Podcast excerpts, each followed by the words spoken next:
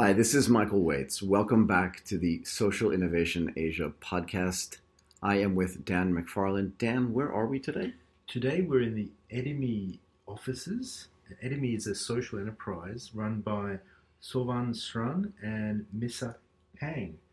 And they're both two very educated young Cambodians who are transforming education in Cambodia through their social enterprise, Edimi. How great is it to be in Phnom Penh, by the way? It's, it's fantastic. It's We really meet So fabulous. many awesome people.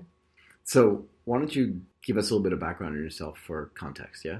Yeah, hi, I'm Sawan. Uh, welcome to Academy and thanks for stopping by. Thank you. Um, Sawan, I'm the CEO of uh, Academy. Okay. And what was the, like? What was your inspiration for doing this? And you, you know, Dan had mentioned earlier you're a very well educated person. Where were you educated? For me, I got uh, an MBA in social entrepreneurship Yeah. from Colorado State University. And how did you end up in Colorado? Like, why? Well, I think uh, CSU, uh, Mhm. in short, for Colorado State, they have a very good uh, MBA program. It's called uh, MBA for uh, Global Social and Sustainable Enterprise, or Right. GSSE for short. So Okay. that's how I ended up there because I love the program so much. So you went specifically for that program. Now you're from Phnom Penh, not originally, right? You come from a smaller town. I was born in uh, Sihanoukville, uh, but I moved to Phnom Penh when I was seven years old. When uh, my dad my dad passed away, Okay. so my mom Sorry. moved the whole family uh, to Here, Phnom Penh. but you feel like a Phnom Penh native, right? That's correct. I feel more like a Phnom Penh resident. Right. I know how that feels. Anyway, we'll talk later about like the difference between the weather in Phnom Penh and the weather in Colorado. I just always find it interesting when people move from Southeast Asia to a place where it snows. I'm I'm pretty much uh, more like a chameleon in a sense. Maybe. So I can adapt to new uh, weather condition very fast. So do I. I'm not picky about food as well, so I love uh, being in Colorado. I just hate the cold. It's not too cold. I mean, although it's snowy, but it's always sunny, which make uh, things much more uh, wonderful. Uh, Fair enough. And also, isn't Colorado the home or at least the founding place of Y Combinator? no, No? I don't think so. No, is that in California? I could be wrong. Anyway, interesting. Misa, Yes, some background on you maybe? sure. Um, hi guys, um, this is Mirsa. I'm uh, handling operation at Idemi. So I'm originally from Banteay Meanchey province, um, close to the Thai borders, and then I come to I came to Phnom Penh for education. So I I went to IFL for international studies program, and then right after graduation, I taught that at IFL at um, um, the university. Okay. So IFL is the in, Institute of Foreign Languages, but it's in the International Studies program. right, which is part of the Royal University of Phnom Penh. Right. Is that correct? Right, right. So I, I I've been a lecturer for a couple of years, and then I um, applied for this uh, scholarship, the Fulbright uh, scholarship. Then fortunately, I got accepted, and then went to um, Massachusetts. So, what is it like in your family? And maybe this is a good question for both of you, right? You were also a Fulbright scholar, right? Yes, I am. So, what is it like when you apply for a Fulbright scholarship and then you get it? Do you know what I mean? So, when you tell your friends and family, there's a certain amount of pride globally, right? Fulbright is a very well known name in the sort of scholarly circles. When you tell your family you got a Fulbright scholarship, what was that like? I am a first uh, generation uh, university graduate as well as uh, the one with the ma- master degree as well. Right. My mom is really proud. Uh, although it's uh, it's not uh, conventional for women to go that far uh, in uh, for Cambodia, Cambodian women uh, specifically. But my mom is really proud, and she's always want the best education for me. Um, so yeah, uh, it's great. So, do you, at some level, do you consider yourself a role model? Do people look to you that way? I'm not sure if I'm qualified to be a role model. I think most people that are role models, though, would consider themselves not qualified to be a role model. I'm just curious what that feels like, right? So, you know, my dad went to university, and but his parents didn't. So I'm just, and I'm just a third generation American, right? So they were really proud when we went to college. My brother actually went to the same school that you went to, which we can talk about in a second. But just from a family perspective, right? What does that feel like? Do you know what I mean? Like you were a Fulbright scholar as well. What was your family's reaction? They're proud. I think like well, both of them didn't finish high school because of the war, because of their family issue. Right. So um, having kids going abroad and obtaining scholarship on a as well. scholarship uh, program, I'm not sure they know about Fulbright. Maybe not, right? Uh, they they maybe not, but uh, education in, in America is it's it's um, I mean um, people are looking for right. It's highly valued. Yeah. yeah, they they they hi- highly value it. So they they are very excited. They they was very excited to to have kids. For me, my mom know well about the Fulbright Oh, okay. scholarship Really? because yeah, because when I was a university student, I remember my first day in college. My first uh, professor, who was a female, she was a Fulbright scholar, and I was like in awe of her capability. So I remember uh, that very first day at university when I went back home, I told my mom like, "Oh, this is great. This is a great school." And my professor is a Fulbright. I want a Fulbright scholarship. So whenever there's uh, someone who is kind of like an idol, uh, for me, I always tell my mom about that, and that's how I get her to be more familiar with um, me going abroad by myself to Right. study. And good for know. you, right? And this is something that we talked about a little bit offline, right? And we'll Mm. talk about it as well. You can only kn- you can only become things that you know exist, right? That's so if- right. so when you meet somebody who's a Fulbright scholar and you're impressed, you say, "I want to do that." And if you hadn't known that it existed before, you wouldn't aspire to it necessarily because you wouldn't even know it was there. And now, and this is why I asked the question about being a role model. Even if you don't feel qualified to be one, you've done something that you know very few people globally do, but also very few people locally do. Getting a Fulbright scholarship, going to the United States, going to Colorado, going to Waltham, right, and going to Brandeis. These are very important things. It sets the tone actually for the people that now you're teaching. They can now do what you do, right? They can look at you and say, "They did it. They're teaching me. Now I can do it." And that seems to me to be really powerful. Yeah, and uh, I totally agree with you on that. And because uh, as part of uh, our uh, work at Academy, we usually go to the provincial area to visit our uh, rural uh, learning lab. So we are running a learning labs for like 400 students uh, nationwide in Cambodia, and we always talk about the need for going to higher education, the need for uh, expanding your horizons, Right. so one way we do it is we always bring our software engineers, our science uh, teachers to go to visit those rural community or rural schools, so so that students have exposure, more Right. exposure to those uh, type of people. So, let, so let's back up a little bit because all of us have mentioned Edemy, Mm. and none of us have said what it is.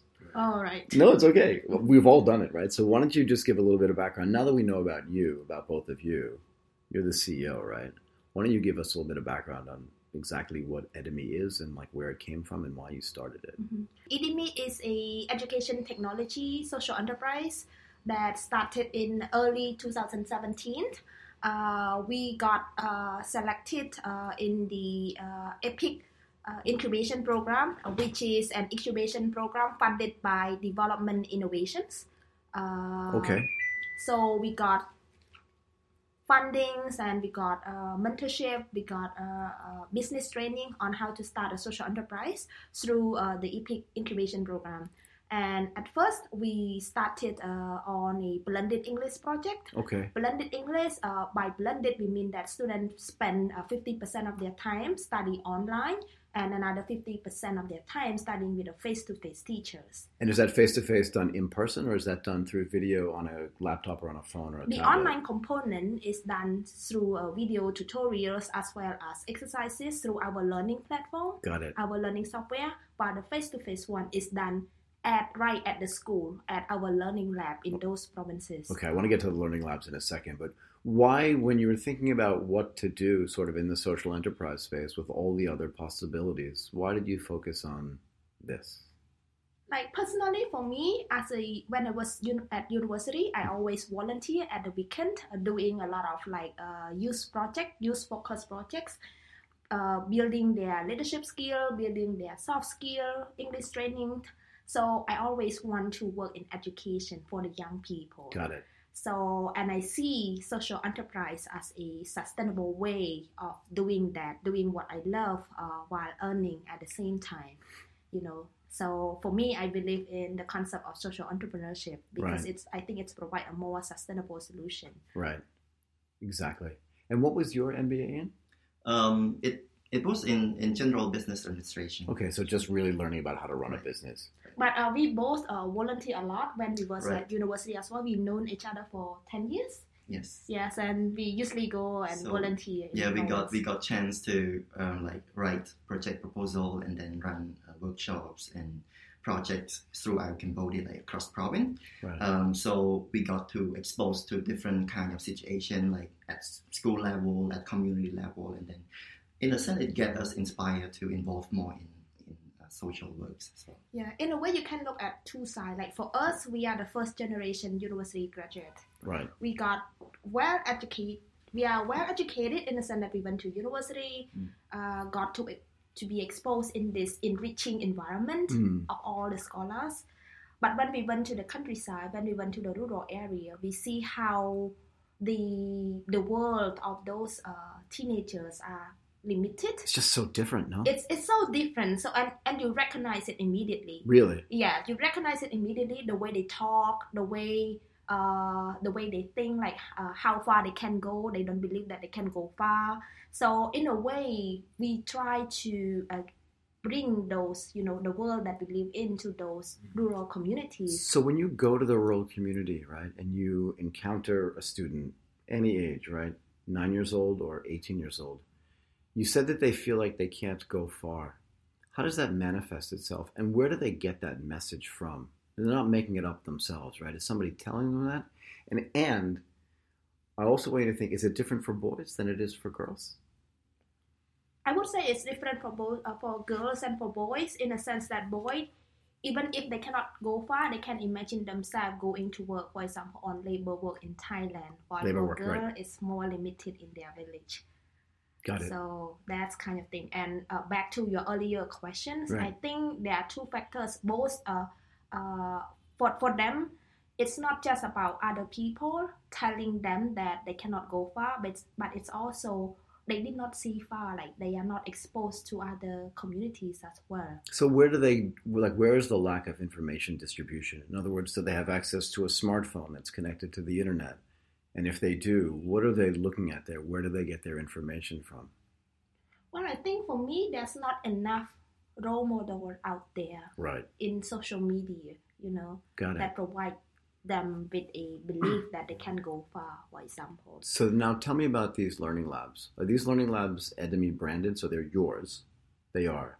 And this is your idea or your concept to create so, learning labs Um, so basically, we we we're running a blended um, blended English program. right. and we in a sense we, we partner with the asia foundation that has um, this kind of uh, scholarship program for students for uh, 410 students um, so um, we we established a learning lab in um, six high schools across cambodia Okay. uh, two in Prey Veng province, two in Kampong Cham province, and two in Siem Reap province.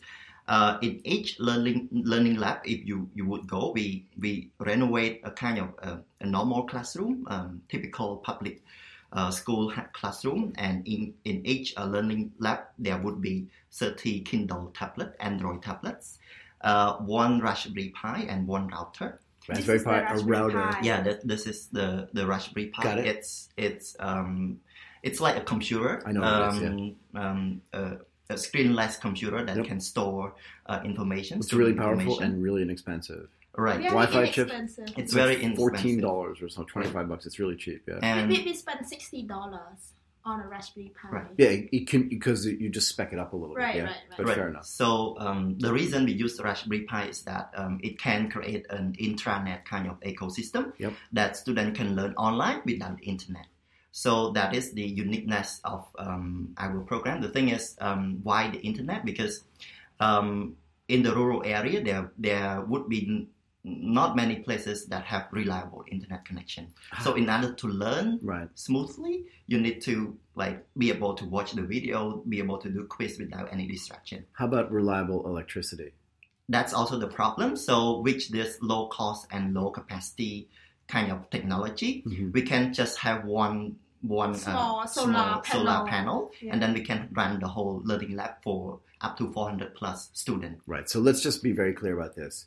You're taking a Raspberry Pi that may or may not be, but probably not connected to the internet, but can create an intranet with the other Raspberry Pis. And because power is a problem, Yeah. you're using a small solar panel to feed energy into the Raspberry Pi that can then serve 400 people, 400 kids. At, at different time slot. I understand that. Yeah.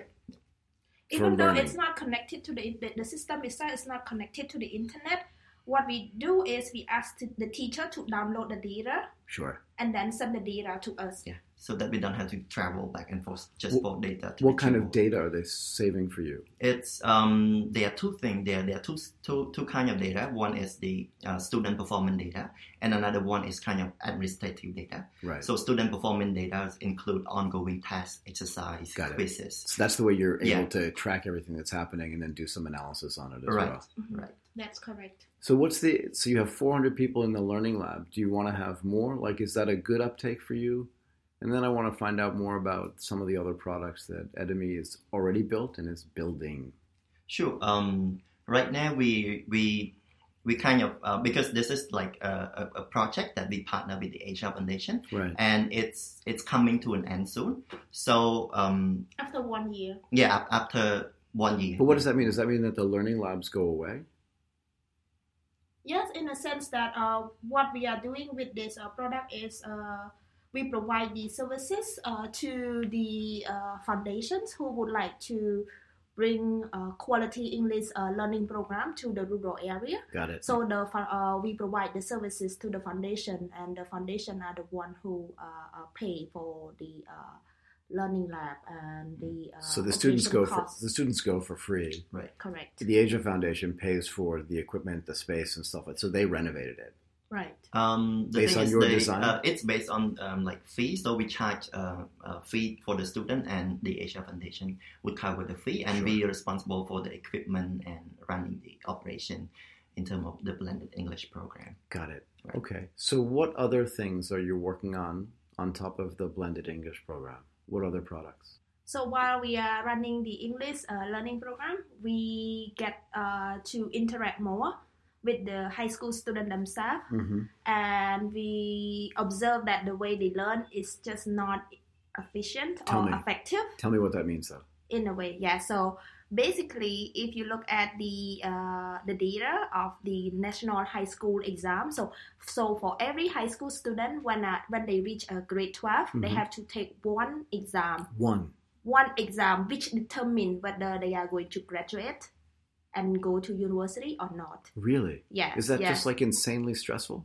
Oh, of course. Yeah, it's insanely stressful for everyone. It's not just for you, but your family, your Exactly. community, your Sure, neighbors everybody. are looking at it. Yeah. Mm. Yeah. Do they So- post it like on a wall somewhere to see? All right. They do, though, right? Yeah. Yeah. So everyone Um, knows if you passed or failed. If you pass, uh, you you gonna see your name. Uh, if you you didn't make it, there's no name in it. Right, There's no but- name and in it's there. all over social media. Oh my God. Yeah, so so every year we uh we have to do the test. Like we we we we, we have been there, so we know how stressful that is. We one of our student uh spent like 14 hours a day Studying. learning, yeah, studying both in the public uh public class as well as extra tutoring classes. Got it. So despite having spent like 14 hours, she still failed Oh. the exam. Like one whole year of investment just go in like phew. And right now she's working in a factory in Phnom Penh City. So, So- in a sense, we kind of experience like first hands, like Right. how ineffective it is. Like um, in the beginning of the program, we, we interact with her. We ask her the inspiration. She want to be an interior designer. Uh, when she graduates, she, she want to pursue her education in, in Phnom Penh Mhm. in a design school. Yeah. And like within like two or three days of exam, and then after that, the result was negative for Mhm. her. And right now, she's right here in Phnom Penh, but at the garment Mhm. factory. This came as a shock to us Yeah. because she's she's very smart. She's like she's talented and she's She was uh, the, the class leader actually. Yeah, she was the class leader, so And she has a lot of all the right qualification to pass the high school exam. So we dive deeper into what is the root cause of this problem, and what we found out is that there are three problems. One, the way that student learn is uh, one student lack the foundation, meaning that because the the weight of passing a high school is on grade twelve, students do kind of like slack off when they are in grade 10 grade 11 so they lack the foundation necessary for them to do well in So they're 12. cramming at the end. Yeah, basically. they're cramming at the end of Got that. it. Okay. Um, in addition, the way they learn is very in, ineffective in a sense that it usually class is usually route learnings. So for us, we go and sit in the classroom itself, Right. like the and we Yeah. see that the way they learn is just like route learning basis. Just memorizing. Just memorizing, like teachers write on the on the whiteboard, Mm-hmm. students copy everything, and they repeat that like a manufacturing line, you know, Right. for se- fourteen hours Like an straight. assembly line. Yeah. Yeah. So by the end of the day, you are so tired that you didn't have enough time to do independent study on your own, Mm, which is more crucial for you Yeah. to prepare. Right. And the third one, which is also a crucial uh, one as well, is that students do not have a tool for them to access to track their progress. Meaning that They don't know what they know and don't know. exactly, Exactly. exactly, and if they were to if, if, if they want to know it's it have to be like um, semester exam or final exam which is which is already too late for them to, to study Yeah. Yeah. And the semester exam and final exam are usually like selective in terms of the Right. content. It doesn't cover the whole things. So it's not like holistic enough for the student to determine what they know and what they don't know. Right. It's So more how, about how are you addressing that through Edemy? You developed a solution for that? So to solve this problem, uh, we came up with this initiative called Tesdopi. Uh, Tesdopi is a mobile application. Uh, think of it as a Fitbit of learning in a way. So it. students use uh, our app to track their learning progress by uh, by first diagnose uh, what they know and what they don't know through our uh. So we have like 3,000 questions that cover subjects such as uh, mathematics, science, uh, uh, mathematics, physics, and chemistry, arranged by uh, grade 10, grade 11, and grade 12. So they do they go through the test for that specific topics, and when after they finish the test, there are a report for them that uh, show them what are the topics or what are the sub skill that they do not know. Right. and then we link them to a series of videos where they can watch the video to understand more uh, about that uh, topic. And they can also ask their teachers showing their teachers this is my result like my test result and i should you should focus on this uh, topic and that topic and not cover like everything so instead of cover, covering 100 topics just focus on the topic that i need to be improved So you're empowering the students in their interaction with their own teachers, in their own cl- uh, schools or in the tutorial schools to get more out of that education.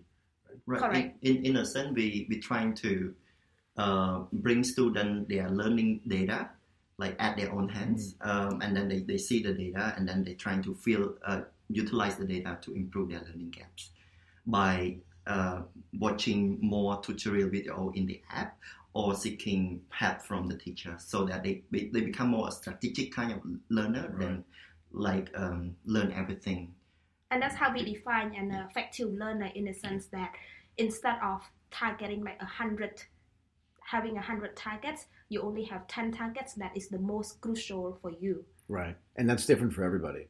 Right So it means that it means that you and I could use the same app. We could take do some of those three thousand tasks, and we can end up in a completely different learning environment when it comes down to the videos that we're watching or the teaching that we're getting yes on a one-on-one basis. Yeah. it's personalized for Yeah. the individual users Just based on the interaction that we already have with the application. Yeah.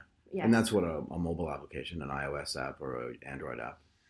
right now we only it's only like been five months since we launched the app That's what I want to know. Yeah we have like 3500 users Mhm. uh, and it's based on android only. Only. Right, yeah.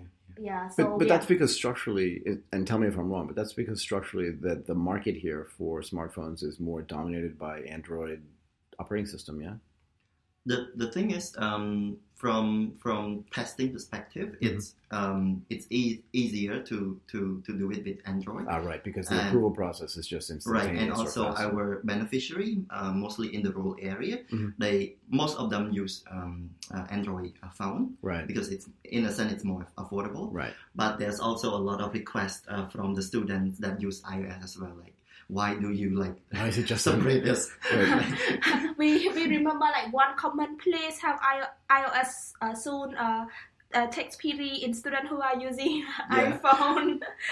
But so this brings up another question that's more business related, and that is like you've been at this, you said, since 2017. so a year and a bit, a year and a half maybe, right?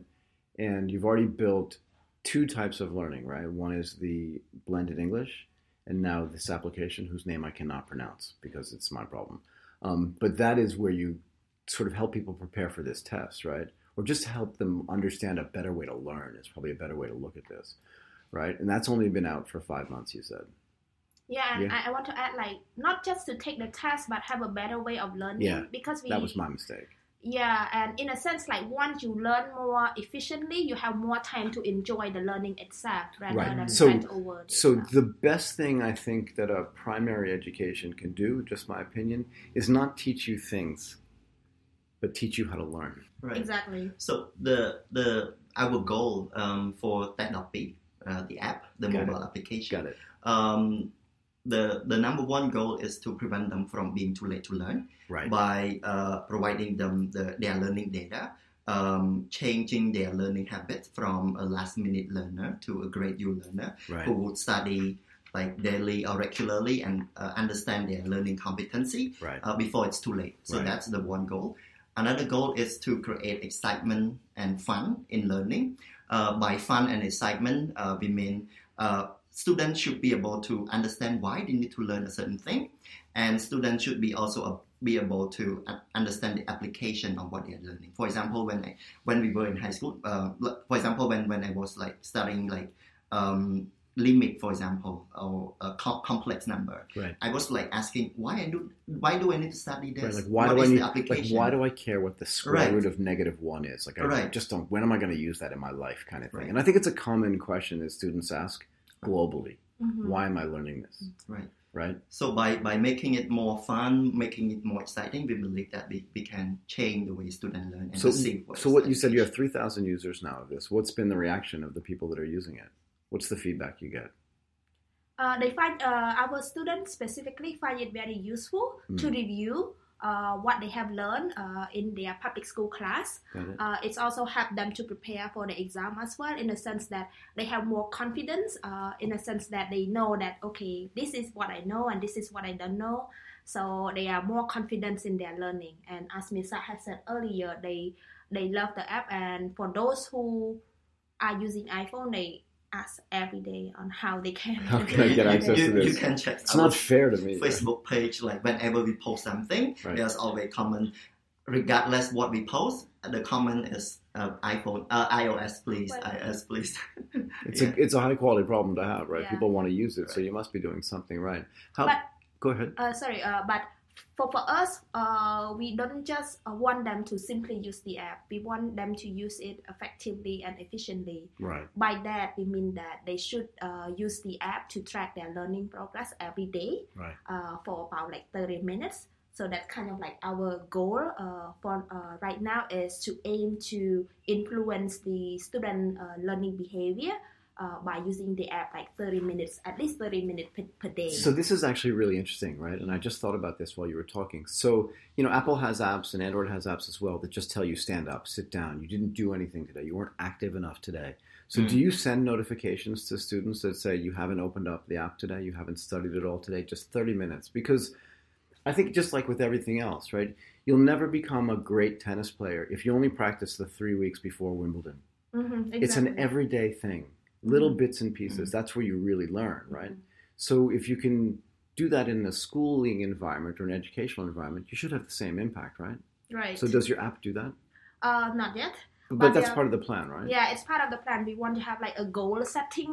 Right. uh, like those like those in rings app. that go around Right. the Apple Watch, which I don't have, but I've seen. Mhm. Yeah, Right. kind of thing. But at the same time, we also understand that students have different way of learning, different way and speed of learning. So the goal setting features is for students to understand what are their learning speed, what are their learning styles, and what are their goal, and then like to and personalize those uh, message uh, to them accordingly.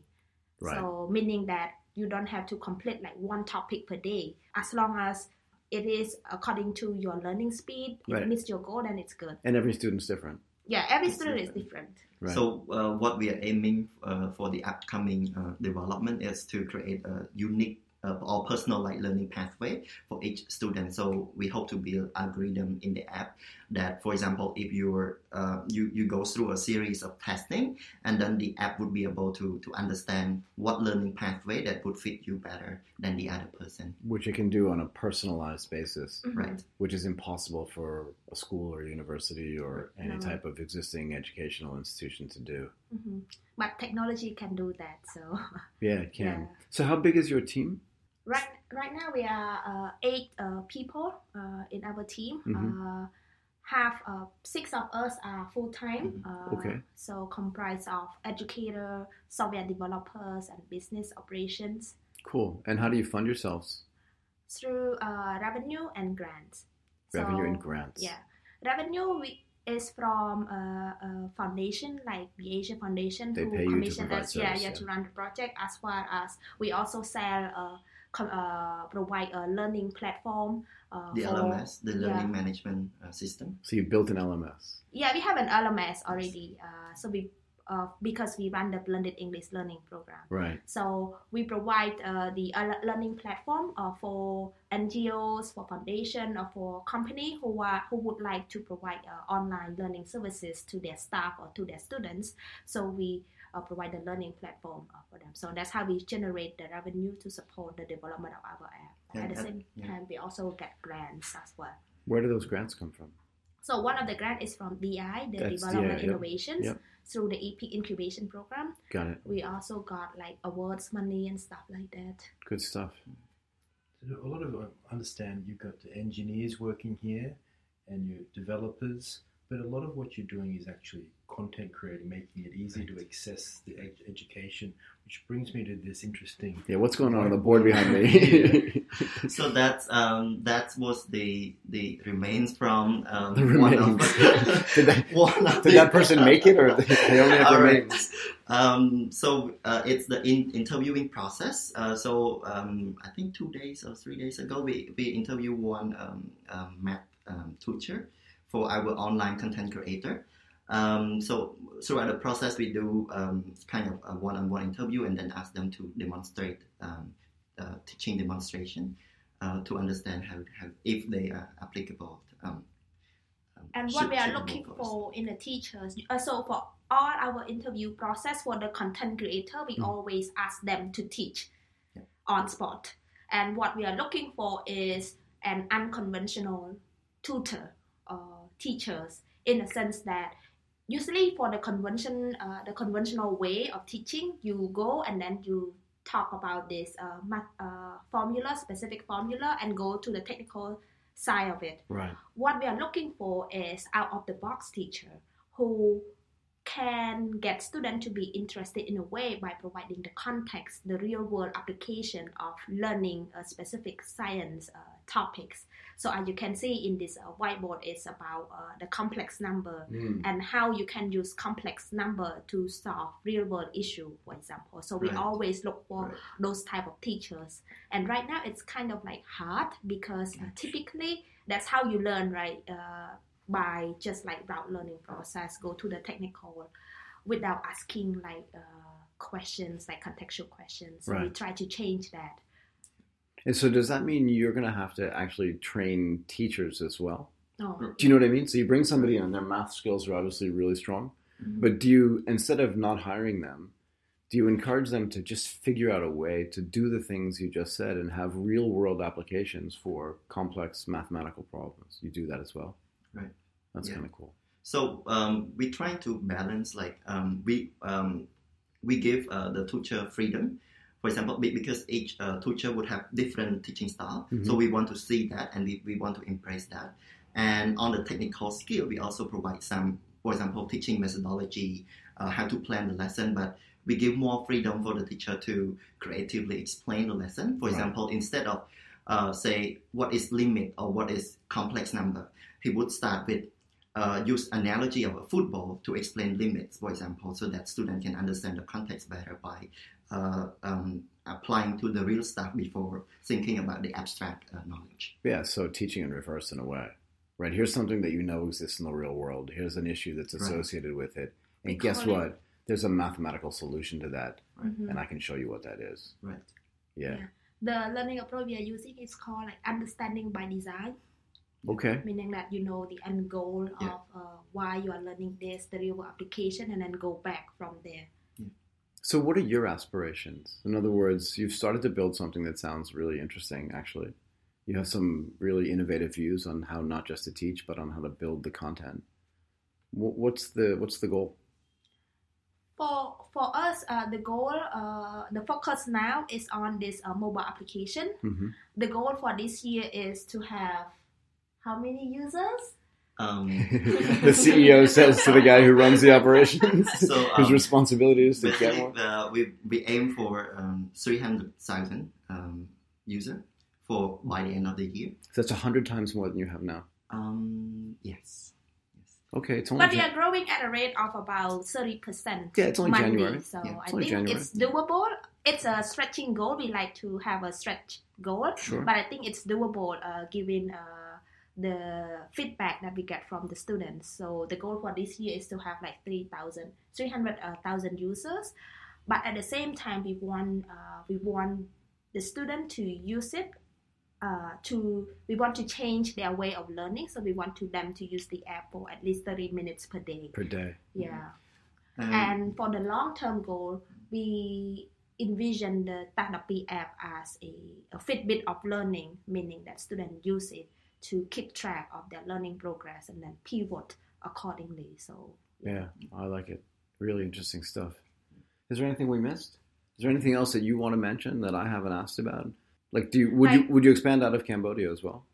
yes, we're hoping to do that, but uh, we are going uh, like bit by bit at the moment. Yeah, so it's, look, it's to- a big enough market for what you're trying to accomplish, that, Yeah. and there's a lot of work to do. Mhm. There's Right. definitely a potential for scale, but we want to get it right uh, because we are talking about education, and education is a, it's kind of like it takes time uh, Sure. for for you to see the result, the learning result. Uh, so we have to be patient uh, in that in that sense. Awesome. Um, I mean, for for me, I I'm kind of like worried uh, about the education in Cambodia as well as in other countries as well. Like yeah, we always like we we always uh, hear uh, Minister of Education talking about Industry 4.0, preparing for the young people today to go into STEM. Uh, however, uh, if we look at the uh, the data, like about 80% of uh, uh, those who took the high school uh, national high school exam failed on the science subjects. okay. So we we just want to be uh, helpful in that in that sense to be useful in terms of uh, helping those uh, uh, to go into STEM by providing them with a solution to track their learning better. And we, we just hope that more people are going to the solution side. Uh, right now, in terms of PR, in terms of promotion of STEM Sure. education, everyone's know it. We have Right. a lot of events, uh, the STEM festival, uh, the uh, science competition, but but those are for people who who who are proficient in STEM, you know. Right. But for those who need to be proficient in STEM, they have nowhere to go. So Right. that's we just want to fit that. And this actually gets back to one of the conversations we were having way at the beginning, and that is these students may think that they can't achieve. And if they see everybody failing, they just think it's natural to fail.